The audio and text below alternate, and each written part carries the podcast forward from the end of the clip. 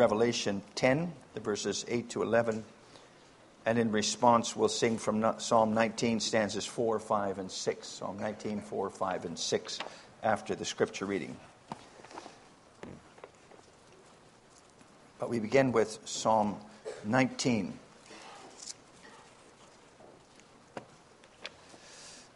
And this is the word of God to the choir master, a psalm of David. The heavens declare the glory of God, and the sky above proclaims his handiwork. Day to day pours out speech, and night to night reveals knowledge. There is no speech, nor are there words whose voice is not heard. Their voice goes out through all the earth, and their words to the end of the world. In them he has set a tent for the sun, which comes out like a bridegroom leaving his chamber, and, like a strong man, runs its course with joy. Its rising from the end of the heavens and its circuit to the end of them, and there is nothing hidden from its heat. The law of the Lord is perfect, reviving the soul. The testimony of the Lord is sure, making wise the simple. The precepts of the Lord are right, rejoicing the heart. The commandment of the Lord is pure, enlightening the eyes.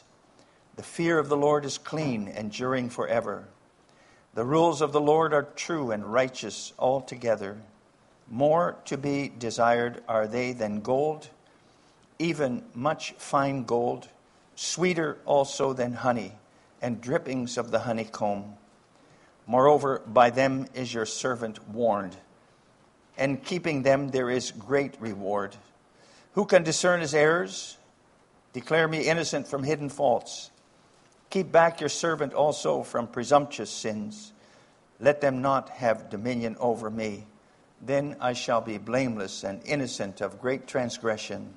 Let the words of my mouth and the meditation of my heart be acceptable in your sight, O Lord, my rock and my redeemer. And then we turn to Revelation.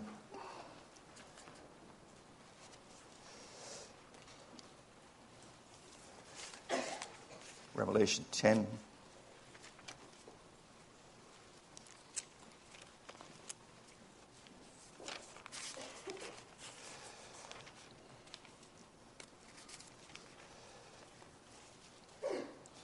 Then the voice that I had heard from heaven spoke to me again, saying, Go, take the scroll that is open in the hand of the angel who is standing on the sea and on the land.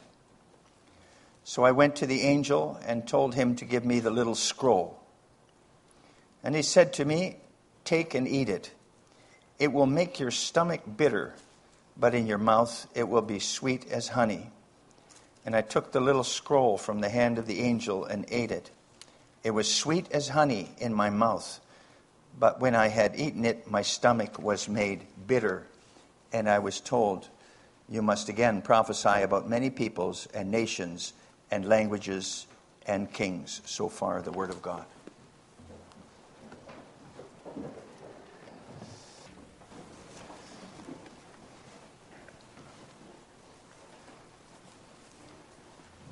Congregation, the text for the sermon this morning is Proverbs 27, verse 7.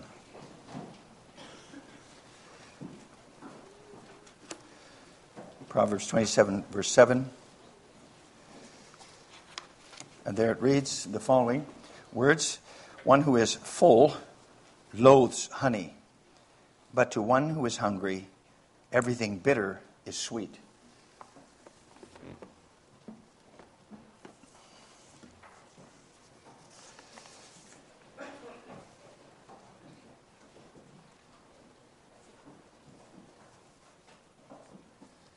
Beloved congregation of the Lord Jesus Christ, why would this text be in the Bible? It just gives us a kind of a universal truth about being full, being hungry. But in the book of Proverbs, you might know the, the Spirit often uses universal truths to teach us spiritual, deep spiritual truths. Very practical spiritual truths. So the Spirit isn't just passing on some general practical wisdom from everyday life, but passing on to us spiritual wisdom from above. wisdom we have to take to heart with respect to our spiritual appetite for the promises of the gospel in Christ. And with that in mind, I proclaim to you the spiritual appetite. We see three things in connection with that appetite. First of all, sweet and bitter taste. Secondly, a full appetite. Thirdly, a hungry appetite. First of all, sweet and bitter taste. So, congregation, the inspired writer of the book of Proverbs in our text noticed the things that go on in the world also today, practical sense. He noticed people who ate such a big meal that they weren't even interested in some sweet honey anymore. On the other hand, he also noticed people were so hungry that even a raw potato tasted sweet to them. He thought deeply about what he saw and he wrote about it to teach us something about our relationship to God in Christ. First of all, then it talks about bitter and sweet taste. Let's first think about that sweet. Honey is very sweet. It's also quite healthy. It gives you quick burst of energy. In ancient Israel, it was highly valued for its sweetness. They didn't have sugars like we do today. And then it was also esteemed for the energy that it gave. Remember how Saul's son Jonathan dipped his spear in honey during the battle and how his eyes became bright again? He could fight on. In fact, honey was so highly esteemed that the Lord God used it to describe to the Israelites how wonderful the promised land was. He described it in many places in the Old Testament as a land flowing with milk and honey. Now, the word used in the original language for honey in our text is a very specific word which indicates honey in its purest and tastiest form. I'm no expert about honey extraction, but you would get that honey by scraping the wax seals on top of the on top of the, the cells that the bees made, scrape the, the wax off, and then by means of gently shaking the honeycomb, you would catch the honey as it dripped from the honeycomb. We sang with Psalm 19 about drippings of the honeycomb. Well, that was the purest and the, the, the tastiest form of honey. It was healthier and more precious. That's the kind of honey that's mentioned in the text. Well, the writer of the text noticed someone who loathed that kind of honey, hated it,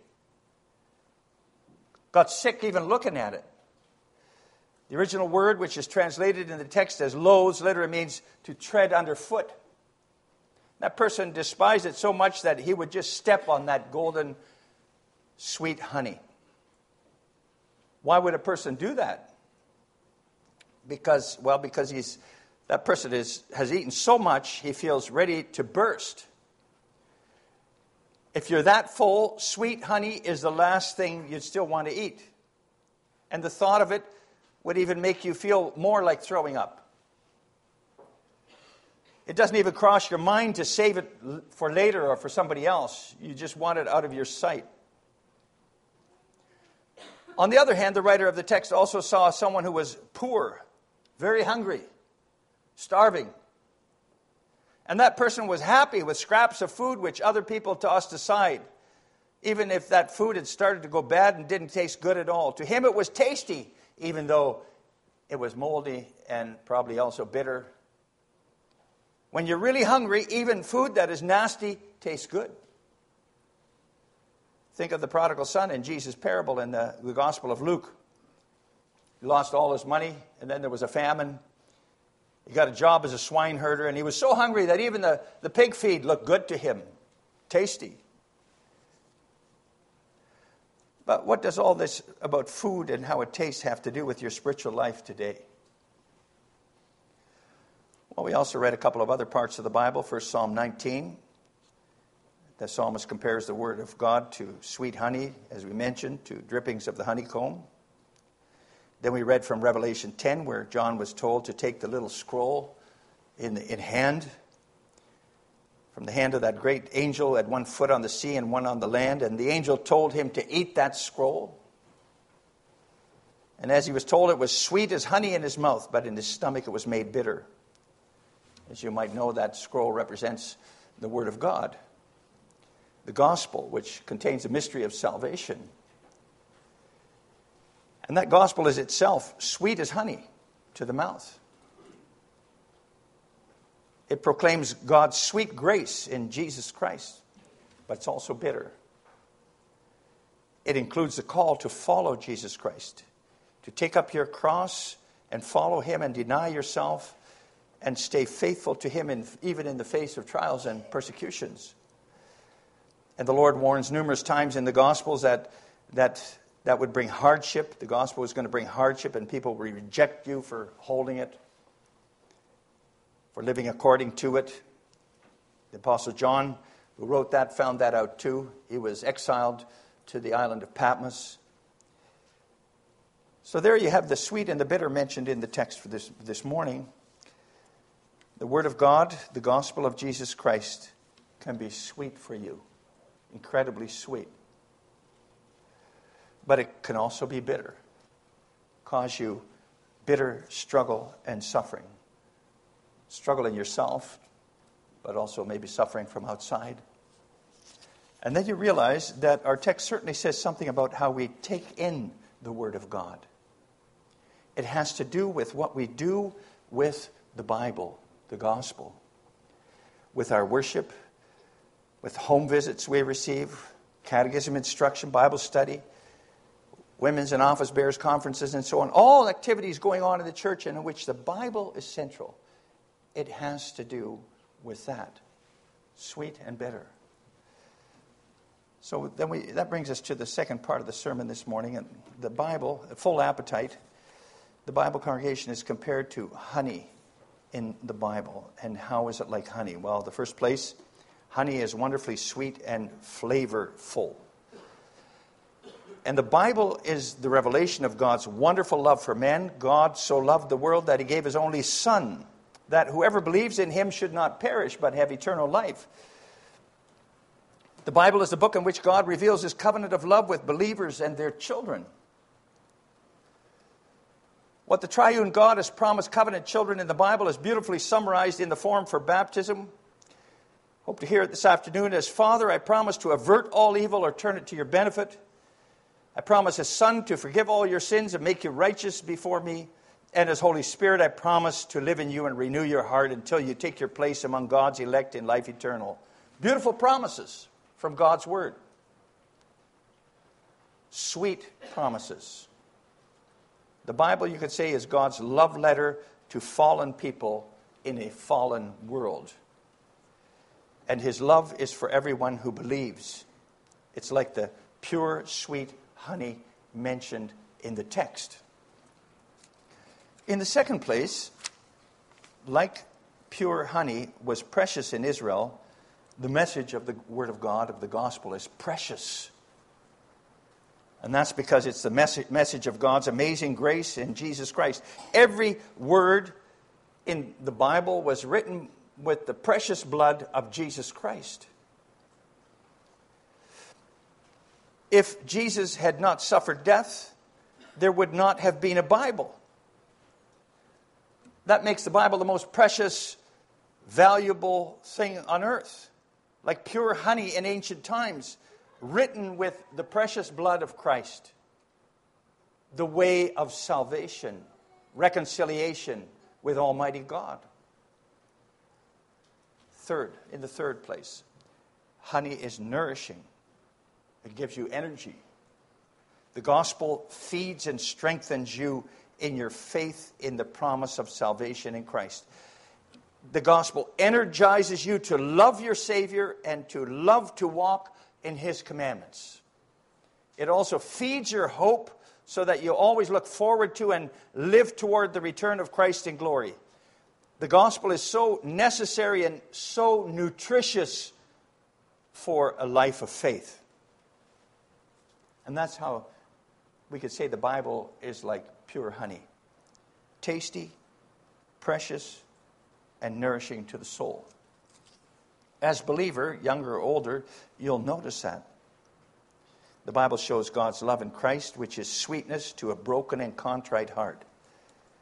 The cross of Christ revealed in it is, is, will be precious to you then and it feeds you in faith, hope, and love. Do you notice that too, brothers and sisters, young people, boys and girls? that the gospel of Christ in word and sacrament is as desirable and sweet and precious to you as pure honey, drippings of the honeycomb?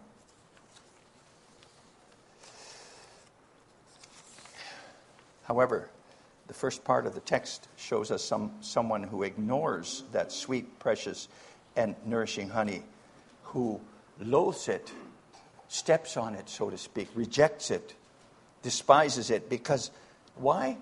Because they're so full. Full.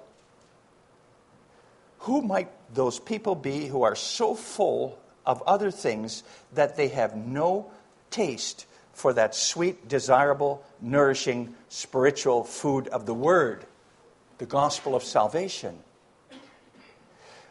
Well, the Bible itself gives us an example of people who were so full that they lost their spiritual appetite for the gospel. Revelation 3, the Lord tells John to write these words to the church in Laodicea.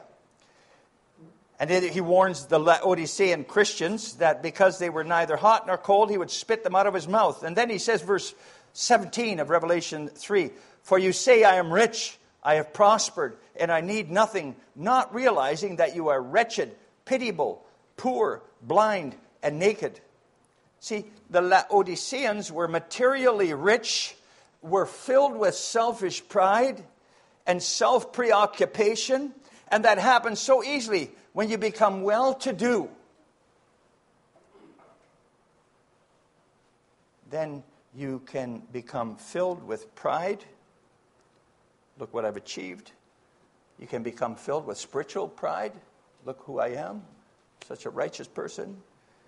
Filled with notions and ideas and sentiments which do not come from God, but from our materialistic culture, secular culture, and that can lead to becoming lukewarm in your faith. You end up with less and less of an appetite for the sweet, savory honey of the gospel. And that's because you've filled yourself full of the things of this life and of this world. You become sated with that. You listen more to the devil than to God. And oh, the devil isn't going to bring you to despise the honey of the gospel of Jesus Christ right away so that you throw all your Bibles in the garbage. No, the, the devil's a lot sneakier than that. He begins by getting you to leave your Bible shut for the odd day. Too busy. Skip devotions. Skipping devotions the odd time isn't going to make me an unbeliever. And oh, I know the Bible well enough. But do you really know it then? And don't you realize that you're losing your appetite for the pure, nourishing honey of the gospel then? Slowly on, you're losing your appetite. And then the evil one can come and tempt you in Sunday worship. Ah, sermons I heard lately are so uninteresting. And then during worship, when the gospel of eternal life is being opened for you, your mind wanders to all kinds of other things you do for business and pleasure. You're already planning what you're going to do for this week while you're sitting at church. The bringing of the word Almighty of the Almighty doesn't captivate you anymore then. It doesn't attract you. And then you figure it's no big issue to skip the odd worship service. I can do without. Missing a few worship services isn't going to land me in hell. But do you realize that you can, you're on the, on the road to ending up despising the sweet, nourishing honey of the gospel because you're full of other things? I find, you know, sometimes I find that, that there's a push in churches to try to change how we worship, to change the way we do church, as some people say. And the reason is that the way Reformed worship has been structured over the past centuries no longer meshes with today's good feel good culture. Too sober. Reformed worship doesn't appeal to modern people. Things have to be livened up. More contemporary, upbeat music to lift up the emotions. More audience participation with Bible reading and so on. Shorter sermons. Maybe props for the sermons. But if people are bored with Reformed worship, which is designed to keep the Bible central, I'm afraid the problem isn't with the worship, but the problem is with the appetite of the heart. Is there still real hunger for the pure, sweet honey of the gospel of Jesus Christ? Think of Bible study. In a lot of churches today, Bible study groups struggle to survive. Why would, why would I attend Bible study? I find Bible study with others so boring and irritating. And the people can be so irritating with their, their thoughts and discussions. It's a lot more relaxing for myself to watch a nature show at home or busy myself with my hobby. Why should I go? Or, young people, think of the catechism classes. Why exert yourself to learn about all those doctrines which don't seem to have that much to do with your life at this point of time? It's a lot more interesting to spend time on social media like Instagram or so, or playing video games but you realize, young people, that if that's how you think, you're actually filling yourself with other things, ultimately full of yourself. And that's why you have no appetite for the nourishing honey of the gospel, and you might even end up loathing it, the sweetest of the sweet.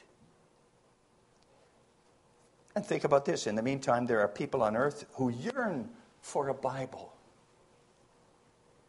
for even one page of the Bible. Think of North Korea. It can cost your life to be found with a Bible there.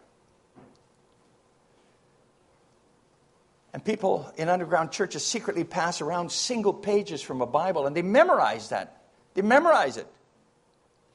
How they hunger to be able to be in a worship service, to hear the gospel proclaimed or to discuss the Bible with others. They thirst for that. And that while there are Christians elsewhere who are so sated they think nothing of skipping opening their Bible during the day or skipping worship for a lame reason, or who can't be bothered to join a, a Bible study, irritating. Brothers and sisters, we constantly have to examine ourselves. We have to think about our spiritual appetite. There is so much to be busy with and to enjoy in our Western world here, in our society. So many new things to see, so many new and exciting things to take pleasure in and to be occupied with. We have to watch out that we don't become so full of all there is to hear and see and experience in this world and in this life that we end up so full of it all that we loathe the honey of the gospel of eternal life, eternal life and blessing in Jesus Christ. So if we find ourselves declining in taste for the honey of the gospel, individually or as church too, we need to repent and pray for the Spirit to restore that appetite for the pure honey of the Word. Maybe some fasting of everything that is out there would be good. Pray for the Spirit to restore the appetite for the pure honey of the word, for so much of what people stuff themselves with in this world today is like candy floss. Looks big and sweet, but there's no substance to it, no nourishment at all. It's temporary, it's passing away. But the sweetness and joy of what's promised in God's word in Christ is substantial and eternal. And that's what we truly need to develop and keep an appetite for in this life. And that brings us to the last part of the sermon a hungry appetite. Congregation, the Spirit says something else in our text, the total opposite of what he described in the first part. To one who is hungry, everything bitter is sweet. The, the Bible mentions hunger and thirst, uh, quite often, actually. But then it's referring to spiritual hunger and thirst. Think of Psalm 42. We sang that earlier on. As a deer will thirst in anguish for refreshing water brooks, so for you, O God, I languish, thirst. Or think of what the Lord Jesus said in his Sermon on the Mount Matthew 5 Blessed are those who hunger and thirst for righteousness, they shall be satisfied. In other words, blessed are those who long for the perfection of Christ. And that will only come after this life or when Christ returns in glory. In this life, though, it remains something that believers hunger and thirst for their whole life long. They reach for it, they hunger for it. And the Holy Spirit works that hunger in their hearts. And see, congregation, hungry souls have appetite for the Bible then. It's sweet and nourishing to them. The love of God in Jesus Christ is delicious to you then. You seek it, you take it in hungrily. For that word feeds your faith, your hope, your love, so that you grow in them and continue in them. And you become hungrier and hungrier for it. It says in the text that to one who is hungry, everything bitter is sweet. The Bible contains things that are pretty bitter to our human nature, eh? Hard things, painful things. Think of the law of God which confronts you with your sins and shortcomings. That's a sin. Those are sinful thoughts. Those are wrong motives. Those are sinful lusts. That shows lack of love. And it's bitter to be confronted with our sins and shortcomings, isn't it? The law uncovers my selfishness, my pride. If you think about it, you think the law through it, it, uncovers a lot of my complacency. The Word of God is sweet, but it's also bitter when it confronts me with myself. But for the hungry person, everything bitter is sweet. And that's because you realize that God confronts you with your sins and shortcomings out of love in order to drive you to Christ, to his cross, and to bring you to pray more earnestly for the renewing work of the Holy Spirit in your heart and life. And see, then, even the bitter parts of the Bible, the, the, the parts that are bitter to the human nature, are sweet for you as a believer. Oh, sometimes it seems that the Bible is more bitter than sweet, eh?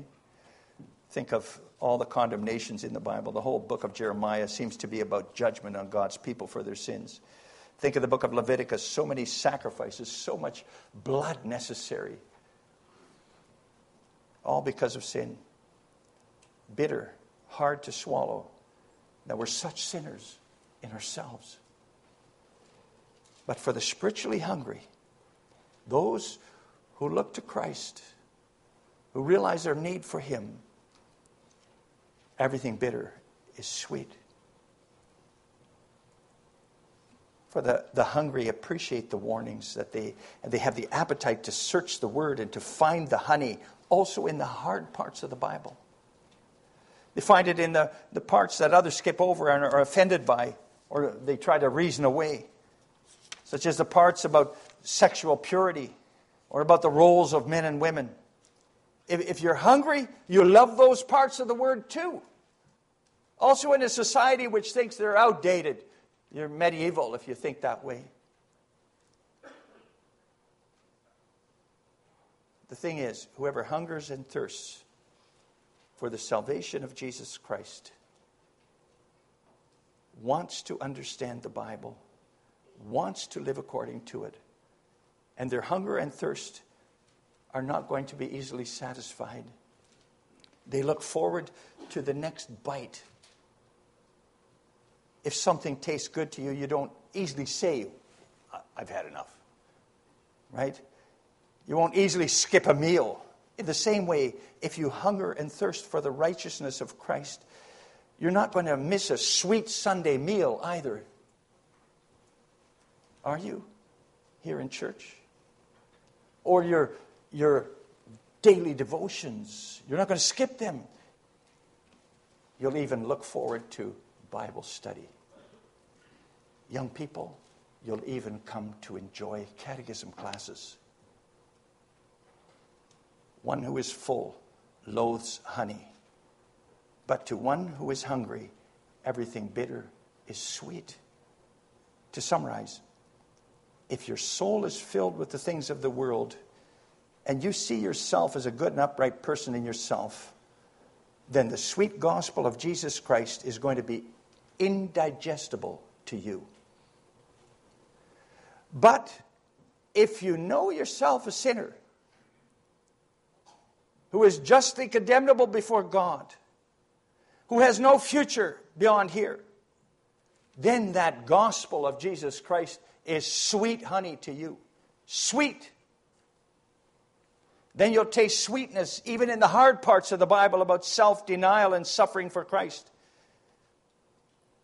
Have to think of the interview with a Christian man from Laos, which I saw recently in a, in a, in a video from the, the Voice of the Martyrs. Good to look at the Voice of the Martyrs sometimes. This man was in prison for his faith for 15 years, and he kept a Bible hidden somehow in his cell. A little wee Bible. And the Bible was found. He was beaten almost to death, and he was put in isolation for years and years. Time and again, he managed to get another Bible through the, the, the bars of his cell or, or pages from the Bible. And even though they were found every time again, he was beaten over and over again, he still was hungry for that gospel, even though it meant bitter suffering for him. Congregation, do you still taste the honey of the gospel? Are you so hungry for it that even the bitter parts are sweet? So that even if it inconveniences you, even if it causes you hardship with yourself, suffering, that it's still sweet to you, so sweet, because it's written with the blood, the precious blood of your Savior? Are you that hungry? Amen.